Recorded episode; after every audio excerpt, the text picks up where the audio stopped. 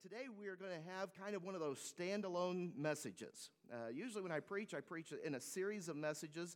And today, since it's Family Sunday and we have a lot of our Elevate students in here with us, I thought it would be a good time to talk about one of my favorite stories in the Bible.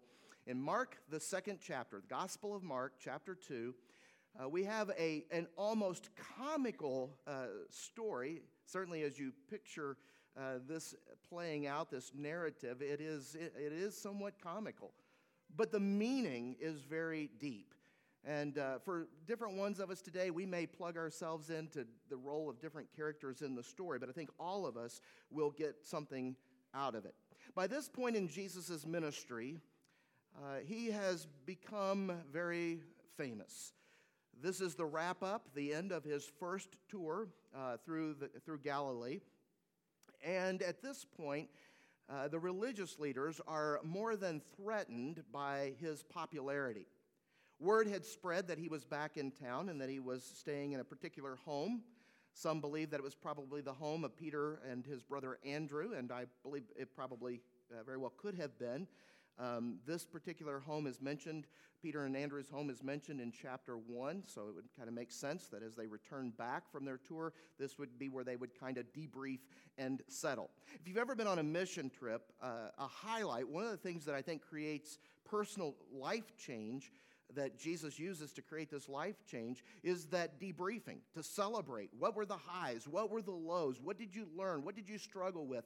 What did you not have enough to pull off that God saw you through? When did he give you energy that you knew was beyond your own energy, your own caffeine intake? What doors did he open to the spread of the gospel? What hearts did he prepare when maybe you were really nervous about preaching the gospel or teaching, and suddenly it just took on a life and nothing could go wrong, and it seemed like everything you did was perfect?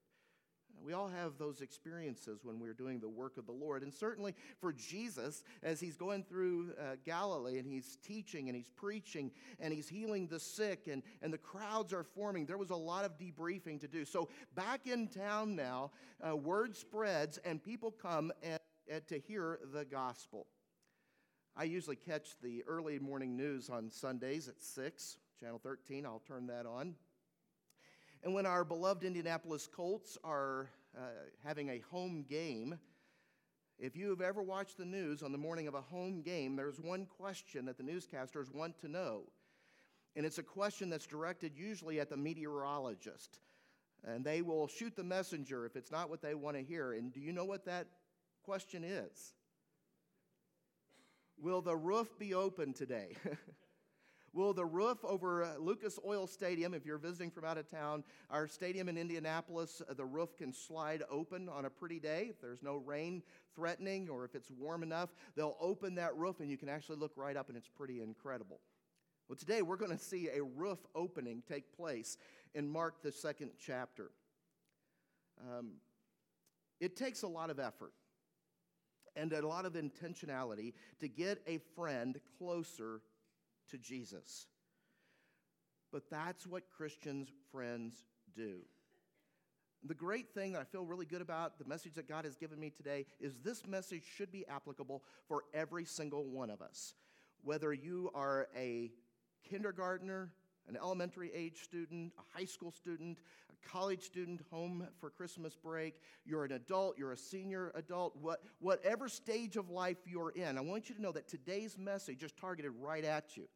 Because all of us, in our spheres of influence, we have people that need to get closer to Jesus. Amen? You know, he is the reason for the season, he is the answer, and there are a lot of questions, and whatever questions people have, Jesus is, I believe, the answer. He is as relevant today going into 2020 as he was at the time of his birth and life here on the earth. Jesus is the answer, and we have a society that is in desperate need for Jesus. You may have a friend who doesn't know him as his or her Lord and Savior, and you know what their deepest need is. You may have a friend who believes in the Almighty, the man upstairs. They believe in the supernatural, but they have kind of a wishy-washy, soupy theology that's based on what they've seen on talk shows or read in the papers or seen on movies. And they don't seem to know how to connect, how to get close to Jesus, how to have a personal relationship with him, how to be born again into him and to grow in their faith and to follow him every day of their lives.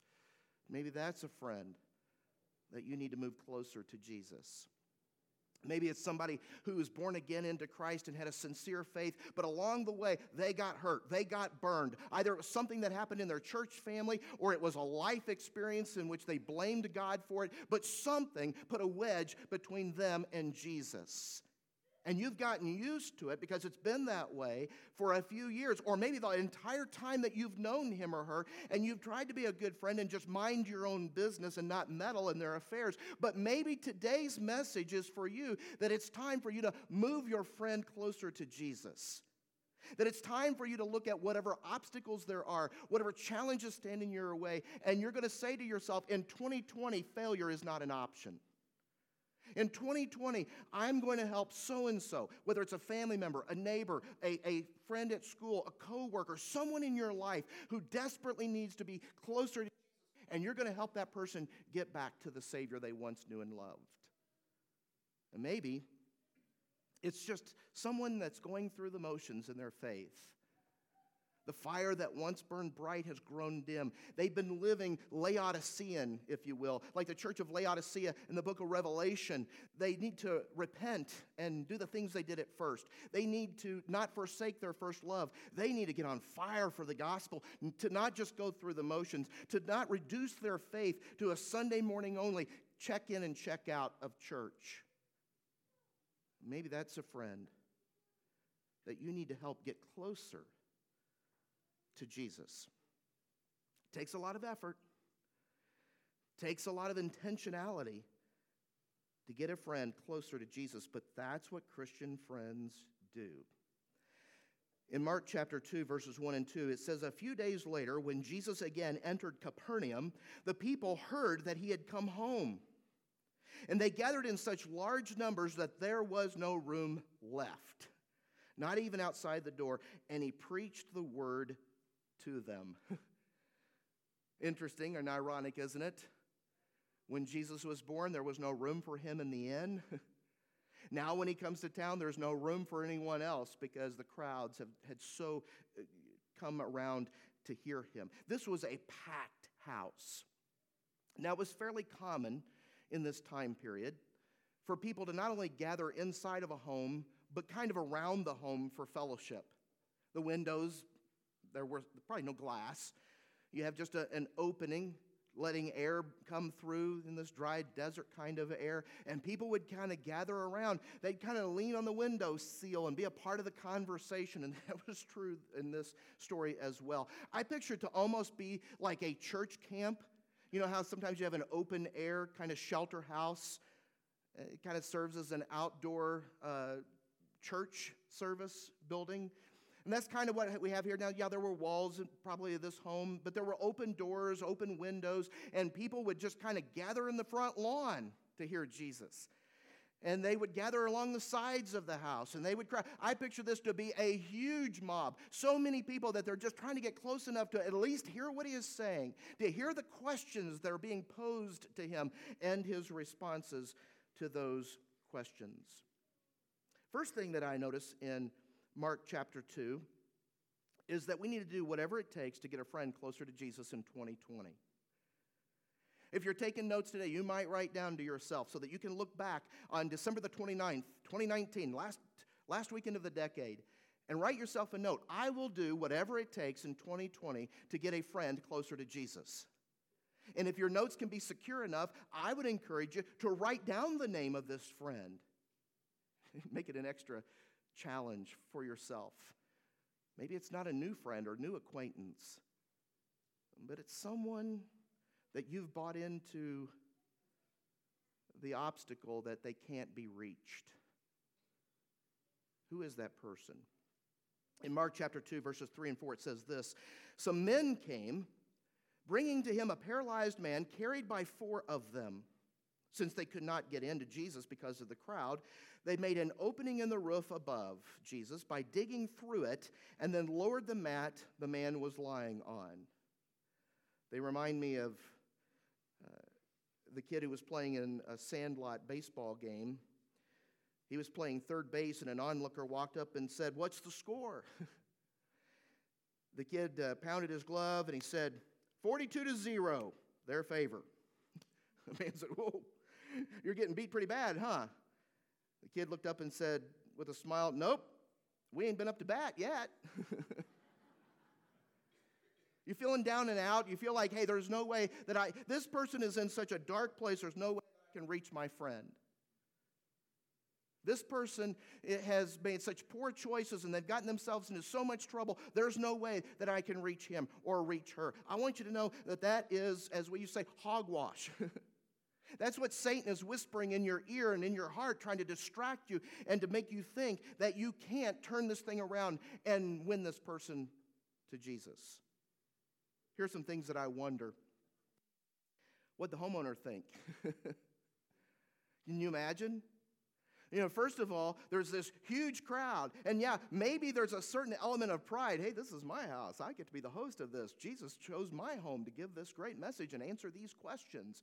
Got a little town hall meeting going on right here in my living room. It's pretty special. Or maybe it was just the opposite. Maybe, why my home? Why this destruction taking place here? And then as Jesus is teaching, all of a sudden, dust starts to fall from the grassy, thatchy roof up above. And then all of a sudden, light pierces through the darkened room that was being illuminated only by light, indirect lighting coming through the windows and the door. Now suddenly, as the roof is peeled apart and pulled apart, as they've dug through it, the Greek word means they were breaking it apart. They were tearing through it. And suddenly, light comes through it. How disruptive was this for the crowds? Hanging on every word that Jesus was saying until all of a sudden, whoa, what is that? What's going on? I got something in my eye. Did Jesus keep teaching? Or did he stop up and look? Did he stop and look up with everyone else? Did the man on the pallet come down evenly or unevenly? Those may seem like silly details to you, but you're not the man on the pallet. We're told that four friends brought him to Jesus. I picture it to be a hard pallet of a sort, and it didn't have wheels necessarily. I'm picturing them, they're carrying one on, there are four of them, so I'm picturing a friend on each corner of this pallet, this mat. And as he's riding along, it says he's a paralyzed man. I'm assuming he still had a sense of balance about himself, but he had no ability to reach out, perhaps, and grab hold of the pallet and to steady himself. But this is desperate, right? We've heard great things about Jesus. If we can just get you to him, I know he can do something to change your life. And so they carry their friend to Jesus. But when they get there, they realize, oops, we should have left sooner. My goodness, what a big crowd. What can we do? We can't fit this cot through the door. We can't push our way through the crowd. He's already teaching. And then one of them gets an idea and points up to the top, the roof.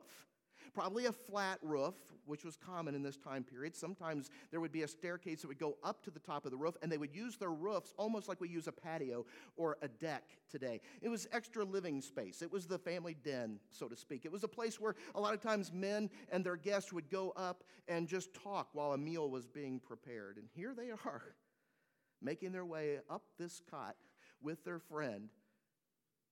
Was it uneasy? Was it uneven? Was he scared? I won't even ask, was it awkward? I think we all know the answer to that question. But they aren't concerned about the expense or the damage. Desperate faith leads people to do desperate things. Their only thought is getting their friend to Jesus. Do whatever it takes to get a friend closer to Jesus in 2020. These friends could have easily come up with several excuses as to why it was too hard to get their friend to Jesus. Their families probably wanted to come hear Jesus together, right? Isn't that one of the obstacles that we face sometimes? The best church attendance days of the year, when your friends are the most likely to say yes to your invitation. We are so busy. Easter Sunday, right? We got a meal to prepare or someplace to get to. We think about Christmas Eve, and we've got so many things to do, and we're always so busy, and life's on fast forward. Sometimes I feel like I'm galloping on a horse, and my horse is on a treadmill. Just keep going faster, like a hamster on a hamster wheel. It'd be too awkward to get whatever kind of pallet their friend was on into the home. They could have seen the crowd and said, well, that's that. We should have come earlier. I typed up these excuses myself, and when I came up with that one, they say for every finger you point, you've got, 3 pointing back at yourself? Yeah, because I thought that would have probably been mine. Well, should have come sooner. Maybe next time he's in town speaking. Well, want to go get something to eat? Defeat. Look at that crowd. I couldn't get through there if it was just me by myself, not carrying a pallet. Sorry, friend. Maybe next time. I'm going to guess there was criticism when others saw them. What do you guys think you're doing? At least one of the 4 of them might have been afraid of heights or not good at climbing. And there was the destruction to the roof and the home. This was radical. Make no mistake about it. I don't care if it was in 30 AD or 2020. I'm going to tell you, it's awkward no matter when it happens, and it is radical. Do you use excuses as to why you can't get a friend closer to Jesus? Maybe you don't want to offend a friend. Maybe you're not allowed to talk about Jesus where you work. The old standby, I don't know enough about Jesus to share my faith. Well, when will you know enough, right? It's a pretty simple story. Someone has written out the entire gospel using one-syllable words. Basically, God made us in his image, but we have chosen to sin. Sin separates us from our perfect God. None of us is perfect. None of us is holy. None of us is good enough. None of us could save anyone else. So God sent his son to the earth. Merry Christmas. He lived among us for 33 years. He died on the cross. He rose from the grave 3 days later. He returned to the Father after many convincing proofs. I mean, many, many. The secular historians report all kinds of appearances of Jesus. And then he returns to heaven, and he's promised to come again 2,000 years later. And if you want to be born again into him, if you want to have your sins forgiven, Jesus Christ is the way. Acts 4:12 says, there is no other name under heaven given among men by which we must be. Jesus himself said, I am the way, I am the truth, I am the life. No man comes to the Father except through me. And Jesus is the way. He's the answer. He is who we need to get our friends to. And you do know enough. I used to teach a class, a What We Believe class, kind of a precursor to church membership.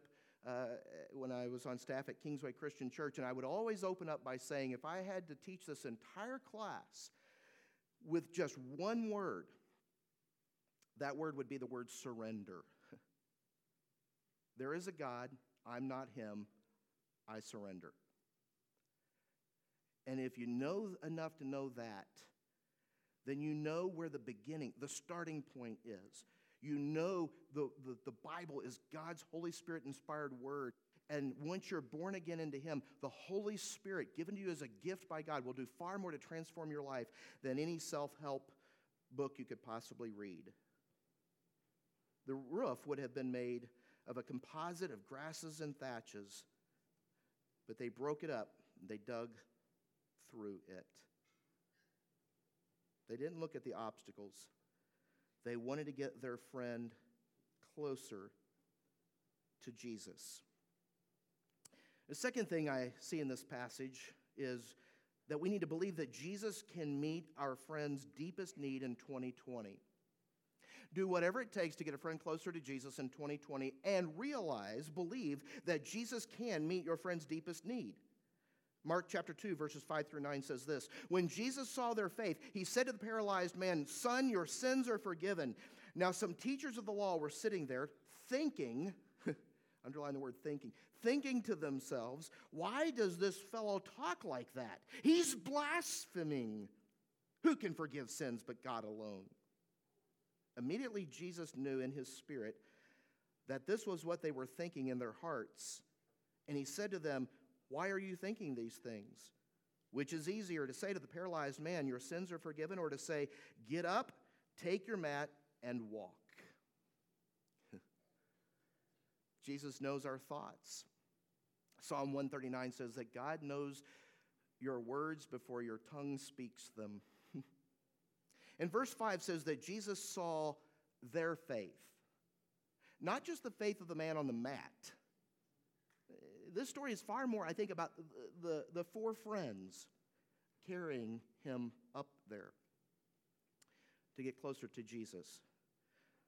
One preacher titled his sermon on this passage, "The Man with 10 Feet." The man with 10 feet. Oh, you might have thought he had -2. No, he had 10, because he had four friends getting him to Jesus. The man and his friends went to all the effort because they were in hopes of a physical healing, perhaps, but what he really needed was to have his sins forgiven. And that was the nature of this gathering. I said, I wonder if Jesus was distracted. You know, did he look up when the roof opened up? Nothing comes as a surprise to him, so we know he wasn't caught off guard, and he immediately seizes the opportunity to use this visual aid as a powerful illustration. Regardless of what the man came there wanting, a handout, a physical healing, mental encouragement, Jesus knew his greatest need was to have the forgiveness of his sins, and he knew what that was going to mean to the people. Who alone but God himself can forgive sins? And Jesus says, what's easier to say to the man? Your sins are forgiven, or in the name of Jesus, get up, or get up and walk. And in his own name, the man on the mat gets up and walks. There were probably hundreds of sick and weak people in Galilee, but these four men concentrated on just one. Sometimes we aim at everyone and we win no one. That's what I mean about it takes intentionality. Because if you get specific and you've got a name in mind, it's not that everybody else doesn't matter, but if each one of us would each focus on one person, do you know what that would be like at the end of 2020? When we meet in here in December of 2020, we would have a great celebration. We would be able to say, wow, can you believe that nearly 400 people are worshiping here at Dover Christian Church? And when I say that, it seems far-fetched. It's a goal too big. But if I say all I want you to do in 2020 is reach one person, we'd say, where's his faith? Where's his vision? 365 days, you want me to just reach one person? You want each family to reach one family, one household to reach one household? Come on, Sean. This is serious stuff. You've made this sound like a desperate call, and now you're limiting it to just one person the whole year? Yes, but if each one would reach one, right? And if we'd each one do our part, if we each one heard the rally cry and we believed it in our hearts and we got intentional about it and we began to think in terms of not just people but a specific person, God could do amazing things through this church. And I believe that he can. And I believe that people matter to God. And I believe that he has what they need. We have a lot of teachers in our congregation and those who work in the school system. And you know the hurts and the needs that people have today. My wife's a therapist, and she never shares with me specifics of what goes on, but I know that the burden is huge that people are carrying around today, and Jesus is the answer that they so desperately need. Jesus can change things. The Bible says the paralyzed man was carried by four of them. They teamed up for their friend. They did as a team what none of them could have done individually. And can you imagine one of the friends trying to carry this man all by himself? Two or three might have been able to do it, but four of them teamed up to do it. Dover Christian Church is a great church. I always enjoy getting to tell people about Dover. that haven't heard me tell about Dover yet? Because we get used to things, used to blessings that we have, and we start taking them for granted, and we don't realize sometimes what a great congregation this is, and the great things that God is doing here and around the world. And when we start telling people about it, it's like, wow, this is amazing. I used to call them Dover surprises, because when I was new here, there were so many surprises, and I'd be like, wow, you mean we have a group that travels to Ethiopia every year? A small rural country church? How is that possible? And I would hear about the things that students in our congregation were accomplishing and doing. And when I became friends with our college students on social media, I began to see that when they leave here, they don't necessarily abandon their faith like a lot of young adults do. Instead, they own their faith. And they're going on mission trips, and they're active and in leadership in the churches that they choose to attend while they're away at college. It's phenomenal. Christmas Eve, every year, we have Priya and Ambika up here playing harps for us. These girls play their harps internationally, and they're so humble about it. They never brag about it, and we get so used to it. And when I tell people, when they say, does your church have a Christmas Eve service? And I say, yes.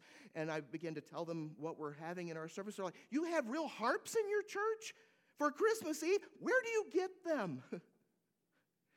One year we had one of our first Super Saturdays that we had out here, which is our version of Vacation Bible School.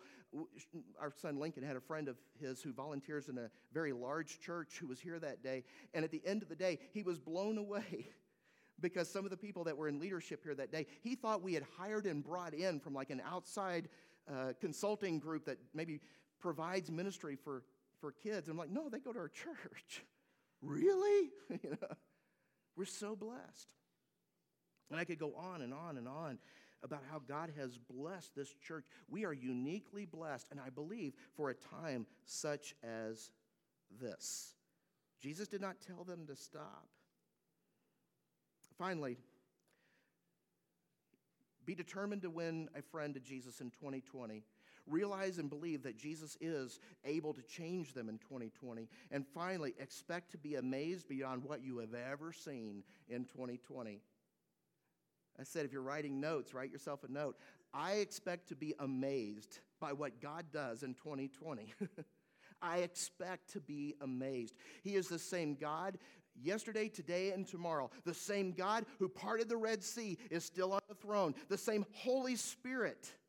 The same Holy Spirit that started and set the new church on fire of the New Testament is still the Holy Spirit that fills our hearts today. And God can do immeasurably more than all we can begin to think or imagine. Here's how this story wraps up. Mark chapter 2, verses 10 through 12 says this. But I want you to know that the Son of Man has authority on earth to forgive sins. So he said to the man, I tell you, get up, take your mat, and go home.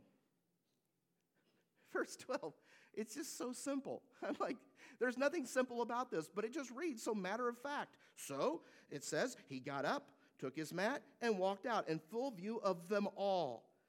This amazed everyone. And they praised God, saying, we have never seen anything like this. Everybody say that with me. We have never seen anything like this. One more time. We have never seen anything like this. Would you love to be able to say that at the end of 2020? We have never seen anything like this. Our same God is still on the throne today. Jesus is still the Savior of man. And the Holy Spirit is still equipping us. And we are around fields that are ripe unto harvest. You got friends who need to get closer to Jesus. And it can happen. Because the power's not in you. Power's not in me. Power is in the gospel. It is in the gospel to transform the lives of people who need change.